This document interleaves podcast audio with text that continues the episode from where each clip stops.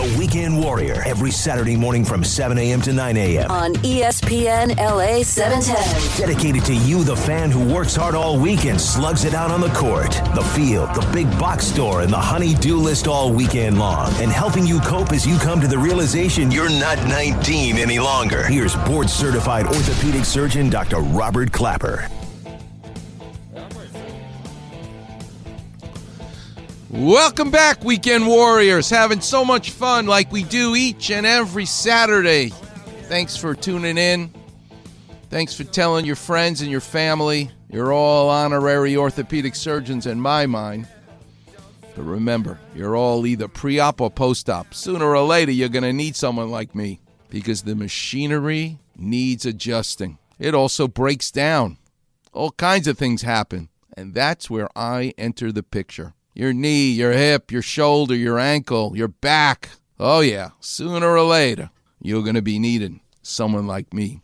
A lot of my philosophy, particularly today's topic, the joy of a child, I go back and think about being that child and how lucky I was to be surrounded by an, an honest, hard-working man, a carpenter, my father. And so when I go to surgery, Monday, Wednesdays, and Fridays for thirty-three years, sixteen thousand surgeries, can you imagine? I don't take it for granted.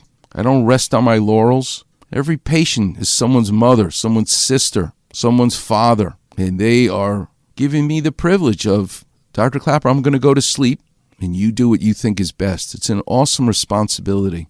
So in front of that scrub sink, it's got to be for uh, quite a few years, there's a little clock. It's like an alarm clock, and it just sits there. No one's ever taken it. It's broken. The clock is broken.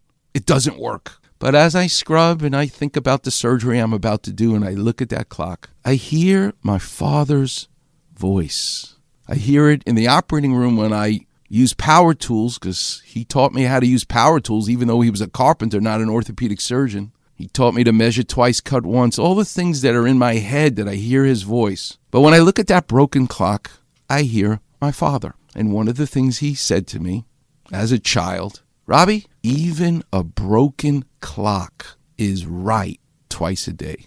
It's broken. It doesn't work. The battery's dead. The, the mechanism, whatever the reason. I'm not a clockmaker. But if it's if it says two o'clock, for example, two o'clock in the morning and two o'clock at night, it's going to be correct. And once again, there's more going on. There's more depth in that statement that a broken clock is right twice a day than what's on the surface. And what I mean by that is you and I are going to run into people today, tomorrow, in our lives who are going to tell you how can it be broken if it's right twice a day. They're going to focus on those two moments where the clock is telling the correct time, even though it's broken. So in this world of politicians, this world of bosses, this world of people trying to tell you what to do, be careful.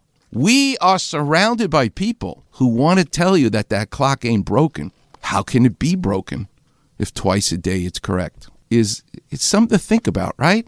And that's what I think about as I look at that stupid broken. I don't want them to take that clock away. Somehow it reminds me that you you almost can't always be a, a thousand percent correct. Because if a damn broken clock can be correct, I, I don't know what being correct is means anymore. It's interesting.